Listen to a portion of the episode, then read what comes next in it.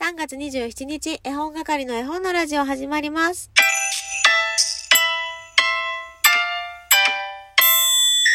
こんにちは、絵本係のまこです。この番組は絵本、つながる言葉、命をテーマに活動している絵本係が絵本の話をしたり、絵本じゃない話をしたりする12分間です。今日は土曜日なのでフリートークなんですけれども、昨日の金曜日、うまく収録時間作れずに、えーお話を作ろうのコーナーできなかったので、持ち越してね、今日やっていこうかなって思っています。ちなみに今日は車の中で収録しているので BGM はなしとなっております。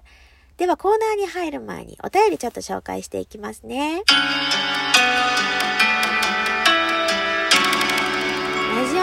ネプロさん。そういえば私の母はドドイツの詩集を自費出版しています。とお便りいただきました。ネプロさんといえばですね、えー実は火曜日の日替わりコーナー、えー詩を作ろうのコーナーに、え詩をお寄せいただくこともあるリスナーさん兼トーカーさんでございます。あの、火曜日のコーナーはね、匿名で読ませていただいているので、どれがネプロさんの詩かっていうのは秘密なんですけれども、やっぱりね、その母ありって感じですね。言葉の使い方がいつも秀逸だなと思って、こう、コメント欄とかね、まあ私にお寄せいただく詩だったり、あとツイッターとかでも、もう本当に面白い言葉の魔術師とでも言いましょうか。私尊敬してます。えそんなネブロさんのお母様はドドイツの詩集を自費出版しているということで、ドドイツドドイツ。えー日本にいるのにドドイツってね、えーあたかもドドイツを知っているようなふりをして今喋ってますけれども、このネプロさんのお便りをいただいて、ドドイツとは何ぞやっていうのを調べました。皆さんドドイツご存知かな？えー漢字で書きますけどもちろん。ももちろんというか、ドドイツってね、カタカナじゃないんですよ。漢字なんです。東京都の都、都ね、都に、野間店に、えー、いつみさんのいつです。まあ、これでね、伝わる世代と伝わらない世代があると思うので、もうちょっと砕けて言うと、えー東京都の都に、野間店、えっと、日々とか佐々木とか言葉が続く時の後ろ側につく、あのーなんて変換すれば出てくるかわかんないやつですね。に、えー、秀逸のいつです。で、ドドイツと読みます。ちなみに野間店ですけれども、同じって打つとね、ちゃんと変換で出てくるので、もし、え使われるときは、使われるときはってそれだけで使うこと、まあ、ほぼほぼないと思いますけれども、えー覚えて帰ってください。日本にいるのにドドイツ。さあ、ドドイツとは何でしょうと思って調べたところ、えー、ちょっと待ってくださいね。江戸時代にできたものなんですって。で、あの、落語家さんのドドイツ宝泉家さんかな？あれ、宝泉家さんかな？ちょっと待ってね。宝泉家さんです。という方が作られた交互による定型詞、七七七五の音数率に従うって書かれておりました。えーそれでですね、えー発祥についてちょっとまた見てるんですけど、ウィキをね。私今岐阜県に住んでますが、お隣の県、愛知県の名古屋市で、名古屋節っていうものがあって、その合いの手がね、ドドイツ、ドドイツ、もしくはドドイツドイドイっていうものがあるらしくて、それを取り入れたっていう説が有力って書いてあります。で、名古屋にある熱田神宮っていう場所があるんですけど、それがあるね、熱田区には、ドドイツ発祥の地の記念碑があるって書いてございます。で、7775って何なんだってね。なかなかど、どういうのがドドイツなんだろうって、えー思われる方もいらっしゃるかもしれませんけど、それでね、どういうものがあるのかって調べてみましたらね、皆さんこれ知ってますか？立てば芍薬、座ればボタン、歩く姿は百合の花。これ、かなり有名だと思うんですけれども、これもドドイツなんだって。あとはね、惚れて通えば千里も一里、会えずに帰ればまた千里っていう。なんかやっぱ美しいですね。えーこれがドドイツの世界。まあこれ有名なものをね、ちょっとピックアップして読ませていただきましたけれども、ドドイツ、いいね。日本にいるけど、ドドイツ。これでみんな忘れずに済むんじゃないかな。皆さんも言ってみましょう。日本にいるけど、ドドイツーってことでね。ネプロさんいつもね、新しい情報、情報というか、刺激、新たな、えー、扉、ご用意いただき、ありがとうございます。本当勉強になりますね。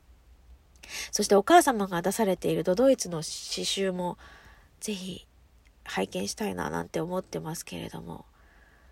そうするといろいろなんか、ネプロさんの個人情報が出てきちゃうからね、読める日はもしかしたら来ないのかもしれないですけれども、わあ、素敵だと思いました。ありがとうございます。そしてマリンさん、ご機嫌ようでございます。ライブ復活されるんですね。嬉しい。この間のライブ、小学校ごっこ楽しすぎました。まこさんは大変だったと思いますけど、またごっこ遊びライブ企画お願いします。ラビューと美味しいボロッポいただきました。そうですね、コメント欄でね、みんなが小学生になりきって楽しんでくれてましたけれども、あれ、私企画したわけではなくてですね、自然と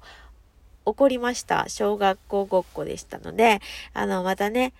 あの、ぜひぜひ皆様で楽しんでいただければと思います。企画はしないので、あの、始まったら始まったなって感じで、ぜひぜひ仕掛け人、発起人、マリンさん、ぜひぜひやってみてください。ありがとうございます。それでは、えー、あのコーナー、金曜日の詩、えー、ごめんなさい、詩を作ろうじゃないや。詩にね、もう完全に取り憑かれてしまっている今日は。お話を作ろうのコーナーです。え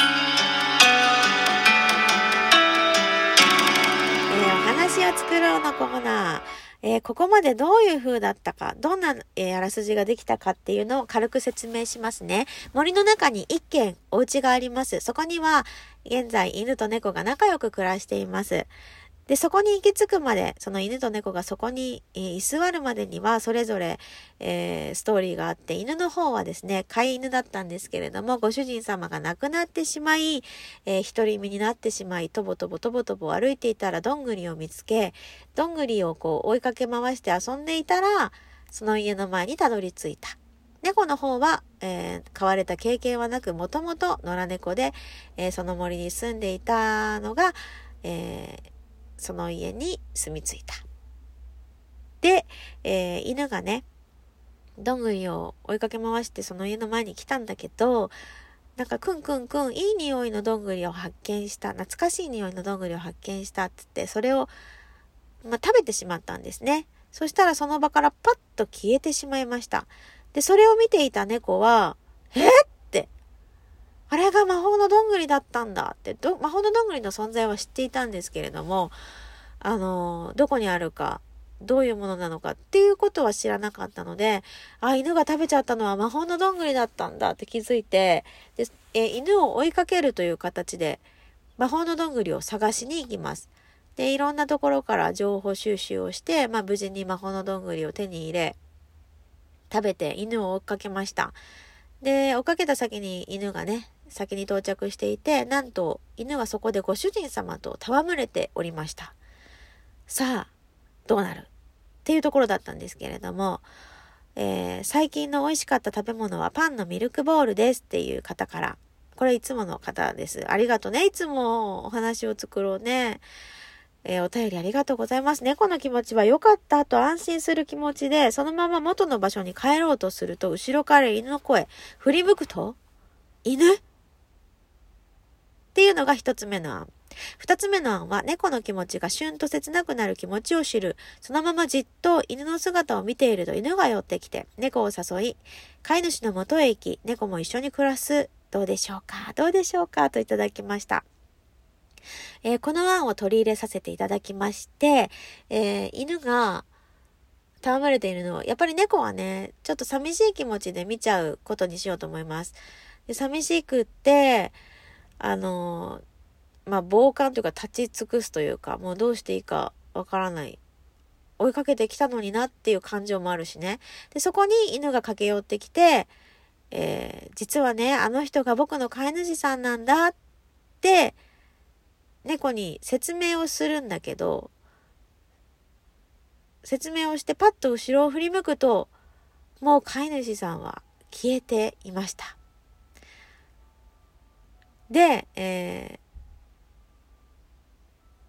ー、そうだな。犬は、やっぱり飼い主さんに最後に会えてね、挨拶できたことがすごく嬉しかったんだっていう話をして、で、猫は、まあ素直にね、ちょっと羨ましいなっていうのを喋ります。で、ここからどうやって現実の世界に戻るか。魔法で飛んできちゃったこの世界からどうやって、あの、一軒家がある森へ戻るかっていうところをぜひぜひこの先皆さんと一緒に考えたいなと思いますので、なんかひらめいたら、こんなのどうかな？ま、どんなのでもいいのでね、よかったらお便りから送っていただければと思います。えー、今日は27日でしょう。28、29が、あ、28が日曜日か。えー、私そろそろ春休みに入りますので、多分収録は夜になってしまうと思いますが、えー、変わらずね、やっていきたいと思いますので、また皆さんお時間ある時に聞いていただけたらと思います。それでは、絵本係の絵本のラジオ、おしまいです。さよならっきょ。